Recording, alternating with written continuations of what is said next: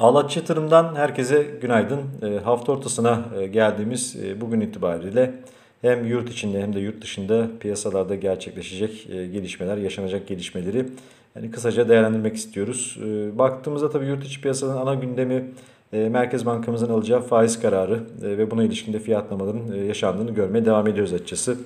E, ve tabii ki e, bunun kur üzerindeki etkilerini izlemeyi sürdürüyoruz ve bu etkiler tabii ki kuru e, dün itibariyle 9.37 seviyelerine kadar e, taşımıştı ve bugün e, şu saati itibariyle baktığımızda 9.30-9.29 bandında seyreden bir kur hareketinin olduğunu görüyoruz. E, dün bu seviyeyi test edildikten sonra 9.37 test edildikten sonra e, yaşanan bu geri çekilmeden sonraki süreçte tabii ki e, bugün itibariyle yurt içindeki zayıf veri akışı altında yine aslında Merkez Bankası beklentisinin fiyatlamaya devam edeceğini açıkçası söyleyebiliriz.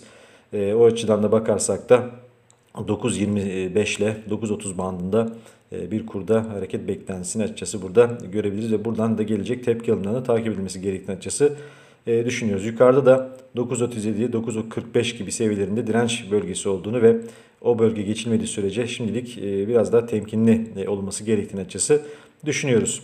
Yurt dışı tarafa baktığımızda da bugün için yurt dışında çok önemli bir ya da yoğun bir veri akışı olmadığını görüyoruz ve e, bu bağlamda e, izleyeceğimiz en önemli veri aslında Avrupa bölgesinden gelecek olan e, tüketici fiyat endeksi yani enflasyon verisi olacak.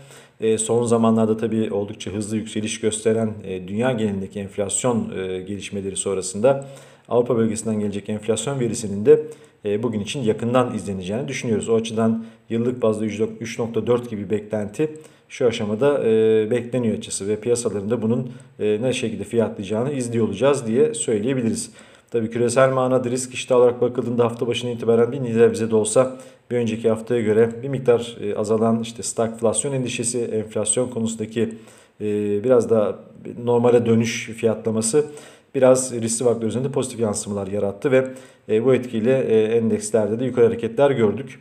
Yurt dışı fiyatlamasına baktığımızda bu sabah Çin, Asya piyasalarında, Çin ve Japonya'da pozitif hareketler var.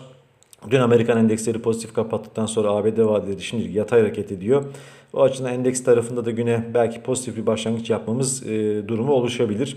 Ee, endeks tarafında 1425-1415 bölgesi üzerinde tutunma olduğu müddetçe hisse bazı hareketleri görmeye devam edebiliriz. Nitekim bilanço bazı hareketler şu aşamada izlenecek.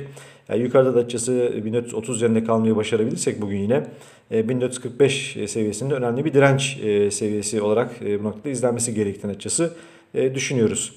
Son bir altın tarafına da bakacak olursak da ons altın tarafında yine yukarı bir hareket eğiliminin olduğunu görebiliyoruz. Bu noktada 1795 direncin önemli bir seviye olduğunu bu noktada söyleyebiliriz. Orta vadeli bir düşüş trend direnci orası. Aşağıda da 1765 desteğinin önemli bir destek seviyesi olduğunu söyleyebiliriz diyerek herkese iyi günler diliyoruz.